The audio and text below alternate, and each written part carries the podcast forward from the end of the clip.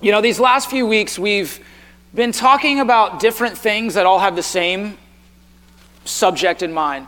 Uh, a few weeks ago, we talked about being an empty vessel before the Lord and how we need to empty ourselves. And a lot of times we just fill ourselves up with the wrong things, you know, and worries and concerns. And, and then we talked the, the following week about um, how information doesn't lead to intimacy, but intimacy leads to information. Last week we talked about uh, chasing after Jesus, not chasing after our dreams.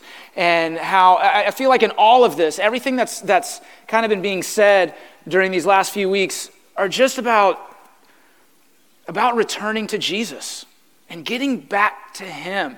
And we can fill our days and we can fill our minds and, and all this stuff with all these activities and all these things that can even mask themselves as Jesus, but they're really not. And, and I, I just, I want to continue that today. I want to continue on that discussion.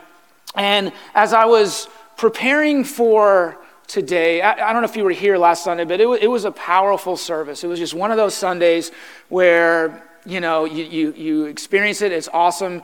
But, you know, as a, as a pastor or preacher, it, you don't want to just try and duplicate the feelings and all that. So it was, it was kind of like a reset button for me, if I'm being honest with you. It's like, God, you know, where do we, where do we go now? What do, what do you want to share? What do you want to communicate to us next week? And he, he pointed me actually somewhere very unexpected, and it was the Sermon on the Mount. Uh, which is not something that, I, that I've studied a lot of. I, I know it. If you, if you don't know the Sermon on the Mount, it's in Matthew chapter 5, starting in Matthew chapter 5, and it starts with the Beatitudes, which are eight blessings that Jesus gives to those, those that are listening and to us today. Um, yeah, I got the attitudes, the Beatitudes. I want the world to see that Jesus lives in me. I got the attitudes, the Beatitudes, right? That's, uh, that's going to old school VBS. And I want to read um, a quote that I found about the Sermon on the Mount because it has a certain reverence to it. Like when you talk about the Sermon on the Mount, there's a sense of awe about it. And which is funny because it's, not, at least in my experience, it's not super preached on all the time but it is just a powerful, powerful message that Jesus gives. And this is, this is what someone said about it. It says, It has been said if you, if you took all the good advice for how to live, so if you took all the good advice for how to live ever uttered by any philosopher or psychiatrist or counselor, you took all the foolishness and boiled it down to the real essentials, you would be left with a poor imitation of this great message by Jesus. There's so much wisdom in it. There's so much instruction and love and all those good things. And so, what we're going to do this morning is we are going to look at just the very first beatitude, the very first really verse, the first sentence that Jesus utters of this Sermon on the Mount. And we're going to talk about what it means. And I think in it, uh, we're going to leave here encouraged, we're going to leave here blessed and re- relieved, I think, a little bit, and also redirected. That's what I'm hoping for, that we are redirected back to Jesus after we read and discuss this Sermon on the Mount. So we're going to pick it up in Matthew chapter 5, verse 1. It says, Blessed are the poor in spirit, for theirs is the kingdom of heaven. Blessed are the poor in spirit, for theirs is the kingdom of heaven. And I'll be honest with you, I've heard this verse said before. Growing up in church, I've heard uh, the Beatitudes. And when I hear this one, you know, I kind of nod, like, okay, cool. And I'm, you know, trying to do the, the in church nodding agreement in Jesus' name. Thank you, Lord. You know, but in my head, I'm going, what? Like, what are you, what are you talking about? Blessed are the poor in spirit, for theirs is the kingdom of heaven. That doesn't make any sense. Because that verse right there, in and of itself, runs contradictory to the entire fabric of our society.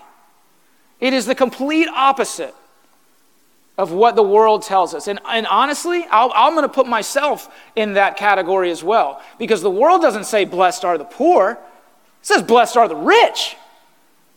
Right? And when I'm sitting in traffic, I sound a lot more like the world than I do Jesus here. All right? When I see that truck next to me, like, blessed is that dude with that truck, right? You're, you're riding around that certain neighborhood or whatever, blessed is that family for that house. Blessed are those kids in that school. Blessed is that family in that vacation, right? I mean, is that just me? Maybe it's just me. But Jesus is saying, Blessed are the poor in spirit for theirs is the kingdom of heaven. And what we need to understand in this simple, short verse is the entire gospel. The entire message of Jesus is in this verse. And so let's really peel back what Jesus is saying here because it's so important to know. In any other context, in any other context, this wouldn't make sense. But again, Jesus, by saying this, is presenting the gospel to everyone that will listen. It's pretty awesome. But before we, before we go any further with this, I want to kind of set the stage a little bit and preface everything with this. This is awesome, okay? Well, I want to go back and look in the last chapter of the last book of the Old Testament and, and see what Malachi the prophet is saying, what God is saying through him to the world. And we are going, it's going to, it's, it is just the coolest thing when we consider all this. So let's kind of pause on Matthew 5 and jump to Malachi chapter 4. And we're going to start in verse 1. Again, this is the last chapter of the Old Testament. It says, See, the day is coming, it is burning like a hot fire. And all those who are proud and those who do wrong will be like dry grass. The day that is coming will set them on fire, says the Lord of all. Not a root or branch will be left to them.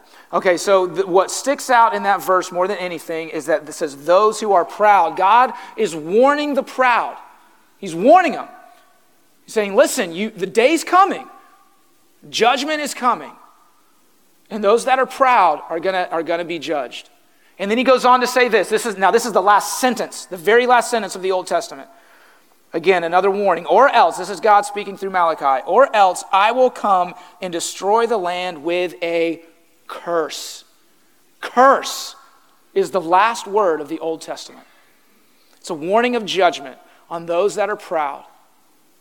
Right? Saying judgment is coming. And so we have this word curse that ends the Old Testament. In the first word out of Jesus' mouth in the Sermon on the Mount is blessed. So we have this, this time in the world where there is no Jesus. All right, and there, there's, there's arrogance, there's pride, people trying to do everything on their own, trying to be their own God. And God's saying through Malachi, you're going to be cursed through those actions. And then Jesus comes on the scene. How cool is this? Jesus comes on the scene, and the first words out of his powerful, amazing sermon are blessed are those that are poor in spirit. See, when we try and do things on our own, when we walk around with that pride, and we might not even know it's pride, where we're trying to save ourselves, we're not poor in spirit. We're act, well, we think we're rich in spirit. But really, what that is, is pride. It's a proud spirit. And you know, I'll be honest with you, in America, I think that might be our biggest challenge. A lot of Americans don't come to church and don't follow Jesus because they don't need a Savior. In their mind, they don't need a Savior. They got the house, they got the car, they got the job, roof over their head, AC's on in the summer, heat's on in the winter. What do I need a Savior from? Life's pretty good.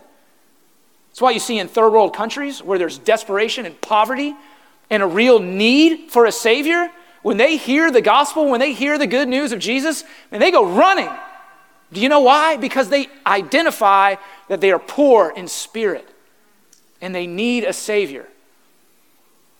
Being poor in spirit is, is, is understanding that in our spirits we, are, we have poverty, true poverty. And when you walk in poverty, in, in real life terms, you get to a point where you now, uh, survival instincts are kicking in and you got to do something. All right, I don't know if you've ever been in that place in your life where you've hit rock, rock bottom. And you're like, I got to do something. I need help. And so the survival instinct started kicking, and you start asking people for help. Desperate people. Jesus is saying, when you come to me and you are poor in spirit, you come and you say, I need you, Jesus. I don't have anything else. He's not saying to you, Are you serious? You failure? You loser? And I honestly believe that there are people sitting in here this morning, right now, who have been feeling that way about themselves. That because you need Jesus, you actually look at yourself as a loser and as a failure. But when Jesus hears us utter those words, God, I need you. I need you. I'm poor in spirit. My efforts only bring poverty. I can't do it on my own. He says, Finally, finally, why did it take you so long? And he doesn't just say that, but he says, You're blessed. You're blessed. You finally get it. You finally get why I came. You get what I'm saying. Blessed are you. And then in our poverty, okay, in our poverty, in our poor spirit, then we inherit the kingdom of God. Then we are made rich by admitting that we're poor. You, you, get it? It's awesome. And then this curse that we hear about in the Old Testament is lifted, and we go from cursed to blessed. Hallelujah. Hallelujah. But we have to understand that admitting that God, we need you, is not an admittance of failure. It's it, what it is, it's understanding that God is amazing. He's amazing, and that we're not. It's as simple as that. And nothing we can do will measure up. So, yes, Jesus, I am poor in spirit. I need you. And here's the other cool thing in my spirit, I am poor. I can't do it. I can't do it. And so when what we go to Jesus, when you go to the Lord and you say this, you say, God, I'm poor in spirit, I need you. He takes that poor spirit of ours, he puts it over here, and then he gives us the Holy Spirit, Amen. which is not poor, which is not walk in poverty, but is, is, the, is the access to the riches of God. It's the access to his power and his might, and it is all those things. So, when, as we exchange our poverty of our own spirit, we're then given the Spirit of God. Is there a greater exchange than that? I don't think so. I don't think so. But we have to be willing. Poverty of spirit is an absolute prerequisite for receiving the kingdom of heaven. And as long as we harbor illusions about our own spiritual resources, we will never receive from God what we absolutely need to be saved? Are you willing to admit that you're poor in spirit? Are you going to continue to try and do things all on your own? Because when we try and do things in our own flesh, and we walk in that pride, and we walk in that arrogance of thinking that we don't need a Savior and we can do it ourselves, we do not end up with a blessing, we end up with a curse. Look back on your own life. I dare you. At the times where you tried to figure it out on your own and see how that went. And it's not, it's, it's not an indictment on the type of person any of us are. It's just to say that life is really hard. And the only Savior that there is to overcome it is not ourselves, it is Jesus. That is it. And so rather than trying to fight every day, trying to climb up, you know, this slippery slope and always falling down, why don't we instead just fall at the feet of Jesus, admit that we are poor in spirit, and then inherit the kingdom of God? Doesn't that sound a little bit better? I, I think so. I got another quote for you. It says, The kingdom of heaven is not given on the basis of race, earned merits, the military zeal and prowess of zealots, or the wealth of a Zacchaeus. It is given to the poor, the despised publicans, the prostitutes, those who are so poor that they can offer nothing and do not even try. They cry for mercy, and they alone are heard. Being poor in spirit, let me, let me say this quickly, is not self loathing or self hatred. That is not poor in spirit Here's why that's not poor in spirit. Because when we hate ourselves and we loathe ourselves, we are speaking against God's creation. Amen. And God does not look at us in our darkest hour, in our biggest failure, with, with loathing and hatred so when, when we don't, be careful, be careful not to confuse poor in spirit with hating yourself. And that is not the same thing. God never feels like that about us. And so if God never feels that way about us, then we shouldn't either. Amen. Okay? And here's the other reason why self hatred is not the same thing. Because when we look in the mirror and we do all this, and I hate this about me and me and me, we, we've now made it about ourselves. And poor in spirit is not being about ourselves. Being poor in spirit towards Jesus is, again, looking upon him with awe and wonder and praise, like we sung about this morning, saying, God, you are amazing. And as I, as, as I look upon you and as I consider you and the things that you've done for me, I know that none of it is because of me. It's because of your love for me. I didn't earn these things. Your love for me gave me these things. And so I can't boast in it. I can't be proud about it. All I can do is say, God, here I am, poor in spirit, ready to worship you at your feet. So, quit the self hatred, quit the false humility, and just sit at his feet. Say, God, I worship you and you alone. And in that, you will be blessed. And you can argue all you want, but Jesus said it, not me. Jesus isn't a liar. Luke 18, starting in verse 9, Jesus tells this parable, and it's just perfect for what we're talking about today. To some who were confident of their own righteousness and looked down on everyone else, Jesus told this parable. Two men went up to the temple to pray, one a Pharisee and the other a tax collector. The Pharisee stood by himself and prayed, God, I thank you that I am not like other people. Robbers, evildoers, adulterers, or even like this tax collector. I fast twice a week and give a tenth of all I get. But the tax collector stood at a distance. He would not even look up to heaven, but beat his breast and said, God, have mercy on me, a sinner. Jesus says, I tell you that this man, rather than the other, went home justified before God. What do we have here? We have a Pharisee versus a publican, yes. What we have here is pride versus humility. We have so called rich in spirit versus so called poor in spirit. And though we may not sound exactly like the Pharisee with, with this blatant arrogance, there are times in my life where I do feel that way sometimes. God, I'm not, at least, you know, I'm, I'm trying my best. I'm, I'm not like this person over here. I'm doing all the things you said. And, and before I know it, before I know it, I become rich in my own spirit. And I'm not settled to just sit at Jesus' feet day after day, no matter how hard I'm trying to say, God, I just need you. I worship you. I can't do this. I need you. I need you. I need you. Over and over and over again. We have to be very careful to be more like the sinner than the Pharisee. Say, God, have mercy. Have mercy on me. I'm poor in spirit. And then trust in Jesus enough that we'll be blessed for it. Mm.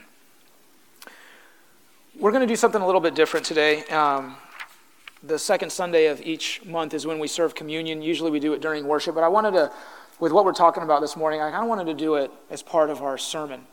Um, so if the ushers could just go ahead and, and get go in the back and start passing that out now, uh, that'd be awesome. We're going to continue the discussion uh, with, with communion coming up. And I want to look in Romans chapter 3, starting in verse 19. It says, Obviously, the law applies to those to whom it was given, for its purpose is to keep people from having excuses and to show that the entire world is guilty before God. So let's just pause real quick here. What Paul is saying is like, look, the law is not there for us to live up to because we can't. And in fact, the law is there to show us that we can't live up to it. And so, what the law, what we read about in the Old Testament, uh, especially, what the purpose of the law is, is to redirect us to Jesus. Like if, if, you, if you've ever been using, you know, a, a you know, Waze or anything like that when you're driving somewhere, a GPS system, and you're supposed to go away and uh, lo and behold, a road is closed, you can't go that way, it's not possible. Usually what, what the computer tells you to do is, it says rerouting, right? That's what the law does. The law tells us go this way, but we know that we can't go that way because it's too much. We're sinners. We can't live up to this righteous law. And so, what it does, it says redirects. And it redirects us to a Savior that did it for us. It redirects us to Jesus who says, Come, come to me, all you who are weary. Come and you will find rest. Come who are poor in spirit, and you will be blessed. So, the law, the thing that we try and accomplish every day, is not meant to save us. It can't. It's meant to steer us to the Savior that can, which is Jesus. Let's keep reading. For no one can ever be made right with God by doing what the law commands. The law simply shows us how sinful we are. But now God has shown us a way to be made right with Him without keeping the requirements of the law as, as was promised in the writings of Moses and the prophets long ago. We are made right with God by placing our faith in Jesus Christ. And this is true for everyone who believes. I'm going to say that again. This is true for everyone who believes, no matter who we are. For everyone has sinned. We all fall short of God's glorious standard, yet God, in His grace, freely makes us right in His sight. He did this through Christ Jesus when He freed us from the penalty of our sins. Come on. Listen, we're all poor in spirit. Some of us just know it, and others don't. That's the difference. We're all poor in spirit. None of us can measure up to God's standard, His righteousness. That's why He sent Jesus. That's why Jesus said, Those who are poor in spirit, who come to me, will inherit the kingdom of God. But if we spend all of our days trying to do it ourselves, fighting our own pride, being our own Savior, we're never gonna get it. And it's amazing when we fall at Jesus' feet and we confess that we are poor in spirit. That, as Paul is writing here, is when we're set free. That is when we're made rich. It's, it's, it's this crazy truth that you just don't see anywhere else in any faith or belief, anything like that, because we serve a God who sent his son to die for us. So, I want to do this morning, we're going to close actually the service today with communion. We're not going to have worship at the end. We're just going to observe this, to kind of give it the weight that it's due. Because when we observe communion and we remember Christ's death, it is no small thing. When, when we take the bread and we take the juice, we're saying we're poor in spirit. God, receive what you've done for me. But what I want to do before that because as we read here, Jesus is for everyone who believes. It doesn't say it's for everyone who believes once they get their act together. All right? You notice that the publican didn't say, God, here I am. I'm going to go back and I'll be back in a few days. When I stop sinning, then I'll pray to you. He just says, Have mercy on me, a sinner. And he doesn't let his sin stop him from crying out to God. Jesus, in, in this first beatitude, this first verse of the Sermon on the Mount, does not say, Blessed are the, you're doing okay, spirit. Okay? You're, you're, you're, I can see the effort, spirit. Right? He says, Blessed are the poor. And when he says that word poor, it is, you know, it's translated as like the most intense poverty. So think about the most impoverished places in the world and relate our spirit to that, that's what Jesus is talking about. So don't think for a second that when we read that Jesus came for everyone who believes, he's talking about everyone else but you because your spirit's just a little too poor. Uh uh-uh. uh. do not discredit what Jesus did on the cross because you think that what you did was more than that or too bad for that. So as we're sitting here with the cup and the bread, I just want to take a few seconds in silence and if you are sitting in this room this morning and you haven't received Jesus, I want to give you an opportunity. And we're just going to make it between you and God. Bible says that if you believe in your heart and you confess with your mouth that Jesus is Lord, you will be saved. It doesn't say that if you repeat a prayer after your pastor. It says if you believe in your heart and you profess with your mouth. I want to give you an opportunity right now to do that. As we sit in silence, let's just all just close our eyes and bow our heads right now. And I just want to give you a moment just, just a few seconds to just be able to say that. Just say, Jesus, I believe. You can say it quietly, you can say it out loud, however you feel comfortable.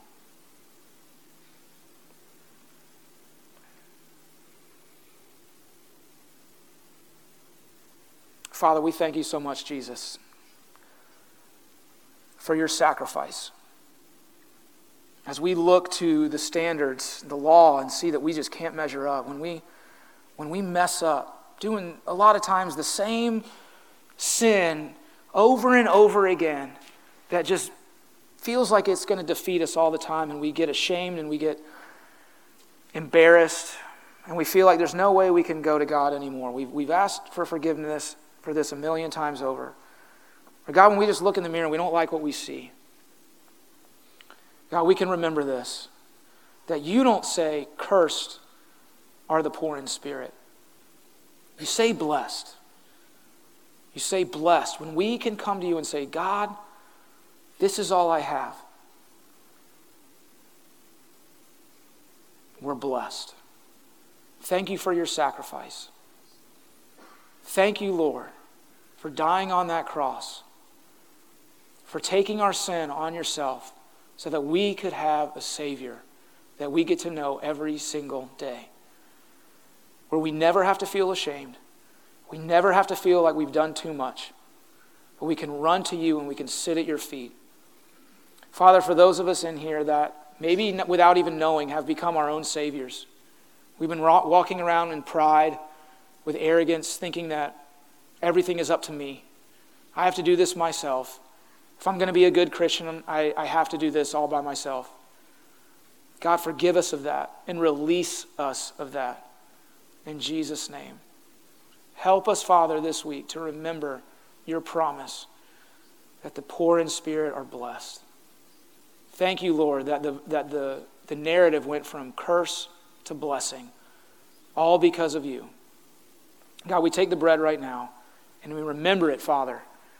Remember your body that was broken. God, it was beaten to an inch of your life. You were beaten brutally. You were mocked. You were spit at. You were made fun of. And then you were nailed to a cross. And you stayed there, Father, until you died, when you could have easily gotten down at any moment. For us, for those that were too poor in spirit to do it ourselves. Father, right now we take the bread in remembrance of you. Father, we take the cup. God, we remember the blood that was shed for us. The blood that makes us clean every day, Lord. That washes us new, that, that a blood that is stronger than any sin we could ever commit. God, those things that we carry around with us, God, when we, we receive you, Lord, your blood is what makes us new every single day. And we take that now, Father, and we say, Thank you, Lord. Thank you, Father, for the blood that you shed when you didn't, you just didn't have to, God. Well, you did for us. And we thank you for it, Lord. Let's take the cup. Let's stand up together, shall we? I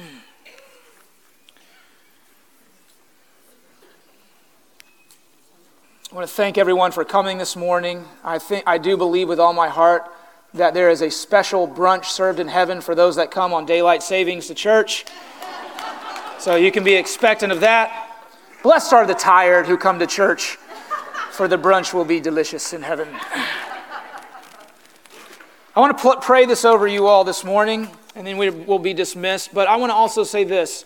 Uh, if you made a decision today in any way, shape, or form to accept Jesus into your heart, uh, we want to talk to you. You can come find me, Pastor Tina, who is doing the announcements, uh, Don, who came up here, one of our elders. We have several elders around. Uh, we, want to, we want to meet with you and just pray with you again and uh, just see how we can serve you better. But um, I just wanted to do things a little different today because, man, Jesus, he's incredible. And a lot of, I just don't want to, I don't want to do things just out of routine. I just don't you know? And uh, his sacrifice was just unbelievable for us. To be able to say, Come to me, poor in spirit, you're blessed. I mean, my goodness, we do not deserve Jesus. But man, he's good. I'm going to pray this over you all, and then we're going to be dismissed. May the Lord bless you and keep you. The Lord make his face shine upon you and be gracious to you. The Lord turn his face toward you and give you peace. Thank you, Father, for these people, for the families that are represented in this place. God, we love you. And we again thank you that the narrative went from curse to blessing. God, help us to know that truth every day.